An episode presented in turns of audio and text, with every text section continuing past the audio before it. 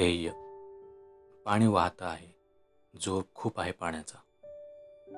पण तुम्हाला माहिती आहे पाणी ज्या दिशेला वाहतंय तिकडे तुम्हाला जायचं नाही. तर तुमचं ध्येय अगदी उलट दिशेला आहे. तुम्ही बघताय की कित्येक जण पाण्याच्या प्रवाहासोबत वाहत आहेत. होय वाहतच आहेत. कारण ते पोहत नाहीत. पोहणं आणि वाहणं यात नक्कीच फरक आहे. पोहण्यात तुमचं कौशल्य लागतं. ऊर्जा लागते आणि महत्त्वाचं म्हणजे दिशा लागते. त्या उलट वाहताना यापैकी काही नसलं तरी चालतं. वाहणाऱ्याला वाटतं मी ग्रेट किती वेगानं पुढे चाललोय. पण तो वेग त्यांचा नसतो. तो वेग पाण्याचा असतो. ते पाणी त्यांना कुठे नेऊन आदळेल याची त्यांना देखील कल्पना नसते. आजकाल सोशल मीडिया ही वाहतं पाणी झालं आहे.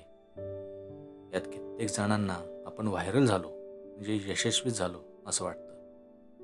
पण हे व्हायरल होणं लाखो जणांनी पाहणं म्हणजे यश मिळालंच असं नाही. वाहत्या पाण्यात कचराही वाहतच असतो की. मग विचार करा आपण नक्की कोण आहोत? आपली नक्की दिशा कोणती? ध्येय काय? ध्येय प्राप्त करण्याचे कौशल्य आपल्यात आहे का? या प्रश्नांची उत्तरं ज्याकडे असतील तो कसल्याही प्रवाहात योग्य दिशेने जाऊ शकतो. भले प्रवाहाच्या विरुद्ध जाऊ शकला नाही तरी त्या प्रवाहात पाय घट्ट रोवून उभा राहत योग्य वेळेची वाट बघू शकतो.